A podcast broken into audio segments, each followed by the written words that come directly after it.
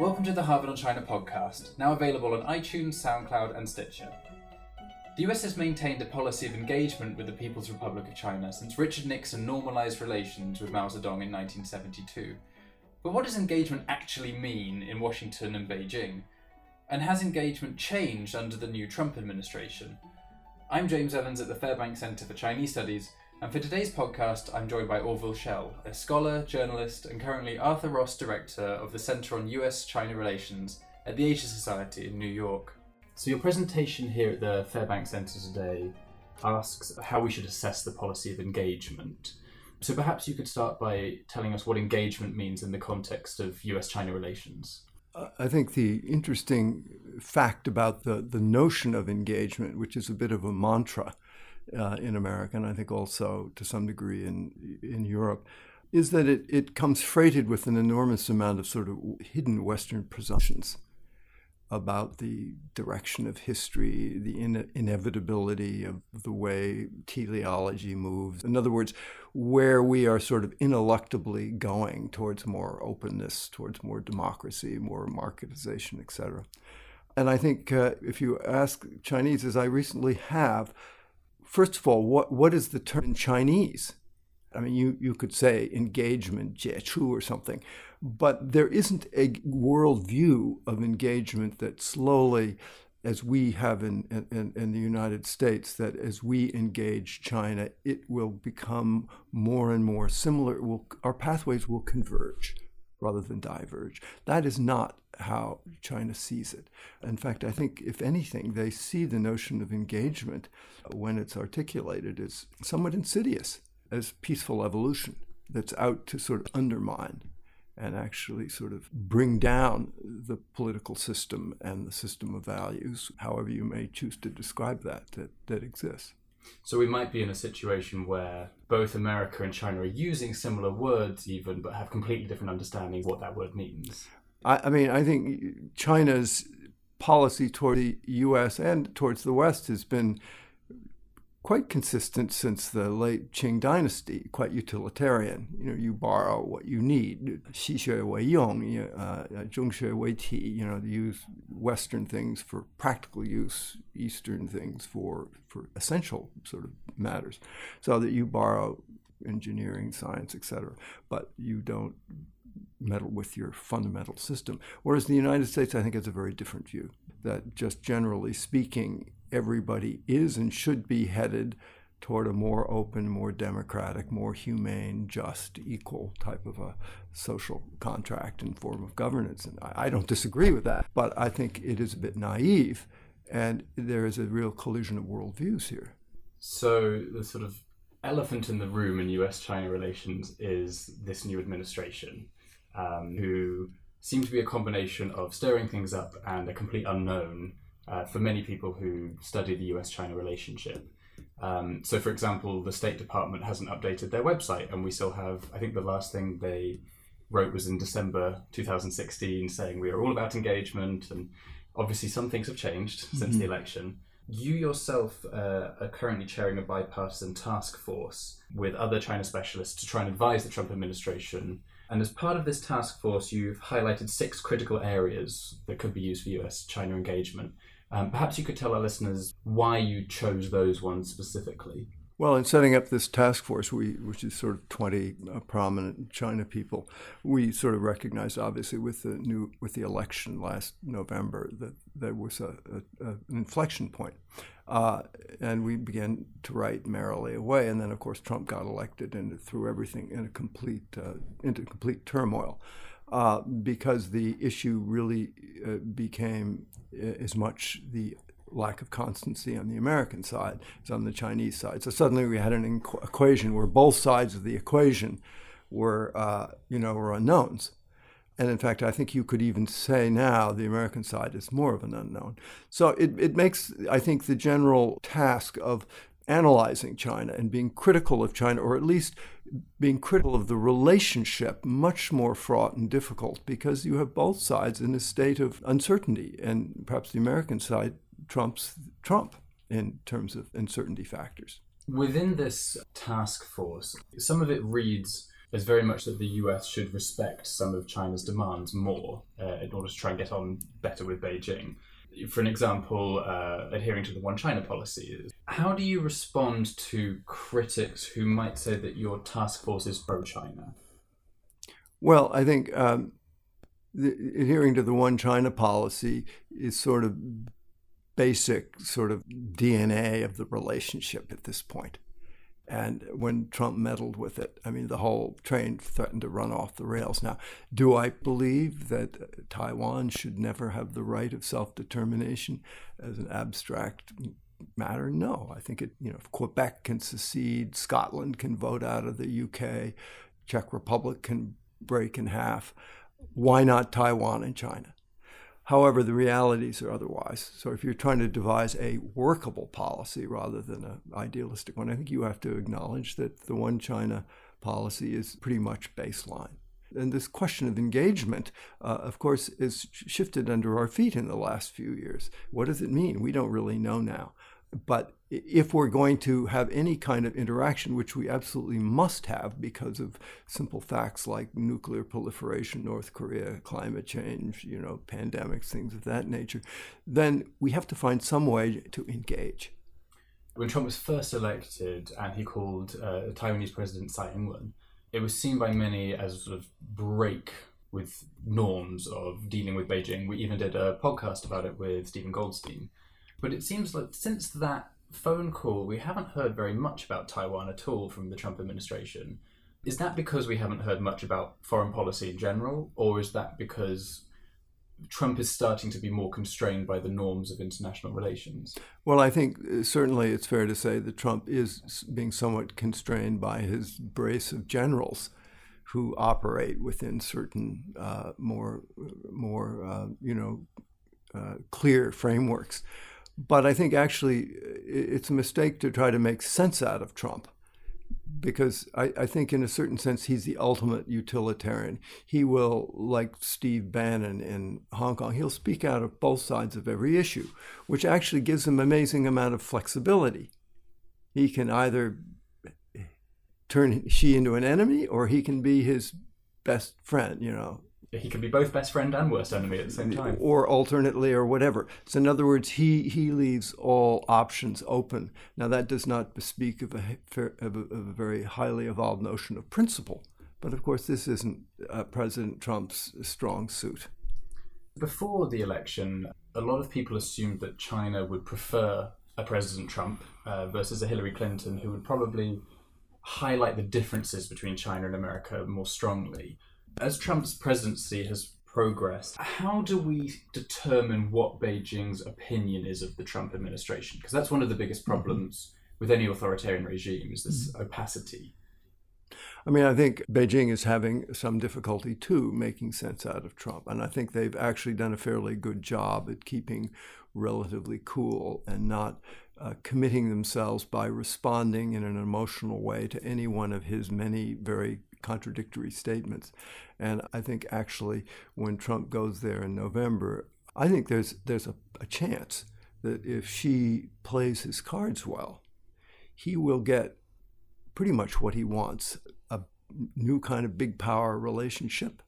He could get the South China Sea. He could get us to lay off of Taiwan. He could get us to kind of cool it on trade if he can make a deal with Trump on North Korea or at least the semblance of a deal, so that Trump can come home and say, well, I bagged the deal of deals to solve the North Korea problem. China, as I always said, is on board. Xi's a good guy. And I think you see Steve Bannon in Hong Kong yesterday starting to set up that possibility by extolling Xi and Xi's relationship to, to, to Trump. So I think that sort of very utilitarian, sort of opportunistic view may be what we see of, of Trump. And it may have some virtues, actually, in being able to do something that principle was would always obstruct in someone like Hillary or Obama. But one other short, quick thought. I mean, I do think the Chinese missed an incredible opportunity with Obama and with Hillary Clinton and John Kerry because they actually did want to make a deal. And if China could have jumped over their own shadow and out of their own paranoia and their own uncertainties about whether they were being undermined or what was going on, I think they could have really kind of quieted things down in Asia and enabled them to, to have a more friendly and commodious relationship with the U.S. and get on with the task of, of the very severe problems that they confront at home a couple of years ago, one of the ideas was that China and America could cooperate on the environment. So, Mary Sims Gallagher at Tufts University does a lot of research on this. The environment is somewhat off the table now under the Trump mm-hmm. administration. But does North Korea provide an alternative venue for that cooperation to exist? I think North Korea does provide a very tantalizing way for the U.S. and China under Trump to come together because it's sort of, you know, big leader to big leader. It's sort of like, you know, Tony Soprano, you know, dividing up the territory. The, you know, the waste management gang gets New Jersey, the another gang gets Brooklyn. You know, you kind of work that out. So, I mean, I think that's all quite possible. But I, I still think that these things can be tremendously volatile because they aren't based on any kind of calculated plan or set of assumptions that guide the country. That it's it's pretty opportunistic. And I'm going to pick you up on that word assumption in particular, because obviously you've been studying China for many years. What is a key assumption about studying China that you've seen change over the decades? Particularly since Kissinger and Nixon went in 1972 and then Deng Xiaoping came to this country in 1979, I think we began to incubate this notion that with more exchange, more educational interaction, more ballet companies, more trade, more market, you know, the whole nine yards, that we were on pathways that were, you know, potentially convergent. And we really felt that was all the more true when the communist bloc fell apart in 1989 and you had Francis Fukuyama and the end of history. So I think that presumption that history is on our side is one that now many people are questioning. And I think that's a tremendously important change. And it begs a whole bunch of reconsiderations all down the line in terms of policy and and also, I should say, in terms of each of our own deportment, in how we as individuals, whether we're scholars, businessmen, journalists, musicians, whatever, how we interact with China. What do we do and what do we not do? One question I have for you is that you have a very prominent position uh, in the public about China. Why do you think that outreach and public outreach on China is important? I think that we, uh, whatever we may think about China, and I mean, I think there's much to acclaim, and there's much that's very impressive about its progress over the last few decades, but there's also much that's very retrograde. And I think we have very little idea of how to parse that equation and to factor into our own policy and deportment sort of the right mix of being engaged without being foolishly naive about what that means. And where we actually don't engage, where we're very resistant, where we say no, and why we do that whether we believe they're universal values or history is going in our direction or not, it is fair that we do have our values and that we express those in our interactions with our friends, with our colleagues, with our business partners, and with uh, other countries. So, something we saw, uh, particularly during the campaign last year in 2016, was a lot of misinformation about China. We had to have Joseph Nye here at Harvard say China is not a currency manipulator and has not been for several years why is this part of the election campaign? Do you think that public education on China is going to become more necessary in the future? I think public education on almost any topic you can think of is essential and woefully absent, and the level of ignorance in America is is abysmal. And unfortunately, that happens to be, you know, the, the, the, the, most fundamental assumption about democracy is that an enlightened public will make enlightened decisions. So there's a real challenge to the system here. But as to China, uh, I do think, uh, first of all, China is a very contradictory place. So it's very easy to argue sort of any side of any argument because there's evidence inherent within China's own progress of almost anything that you choose to look for. So I think actually what we need to do is sort of return more to our own core principles and our own core interests and examine them with very flinty eyes and not worry so much about whether China's going to change and become more like us and, and we're going to merge them into the world's order and et cetera, et cetera. But look at what's in the interest of our country and secondarily, what is the right thing to do? So, for your day job, you are currently at the Asia Society, which very much engages in these issues. Um, perhaps you could explain to our listeners what the Asia Society does. Well, the Asia Society, where I work uh, as director of the Center in U.S. China Relations, does sort of all manner of interaction with Asia in the sort of belief that the more exchanges you have, the better we'll get along. I mean, it's it's a good assumption. So our job is to interact with China. So I think the challenge for any center that deals with China now is how to keep interacting, but how to interact in a way which is as much on our own terms, however we define them, than simply on China's terms, because there's a tremendous prejudice the minute a Chinese scholar, diplomat, businessman enters the room. Uh, the conversation very quickly gets chilled because nobody wants to be impolite. Nobody wants to tread on sensitive ground. So I think that makes it very difficult for us to discuss things frankly and honestly. That's a real challenge I think we're all confronting now more than ever when more and more things are sensitive and where China's becoming more and more punitive. So this puts us in a very new territory, one that we've not been in, you know, since the 1970s, when I first went to China in 75. And I guess this is something we've seen very recently in academia with this uh, attempted censoring of the China Quarterly in China um, and something that the Asia Society itself has also witnessed in yeah. Hong Kong with uh, this confusion and banning around Joshua Wong speaking there. Um, how do you address a situation where the outside world is accusing you of kowtowing to Beijing? Well, I think you try not to kowtow. You try to be judicious, to be uh, decorous, and to be fair, and but to be honest. And uh, to, at very least, uh, allow and encourage different sides of every argument. It's it's the obligation of any open society, which we, last I checked, were supposed to be.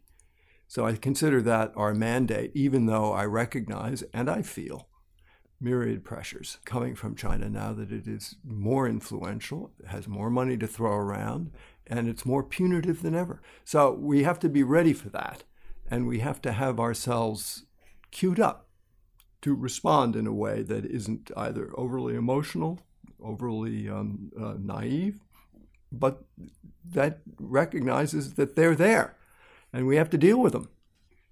Before we finish up, we have a quick fire round here called the Fairbank Five, now requested by many of our podcast interviewees. So, our first question is uh, your favorite Chinese food?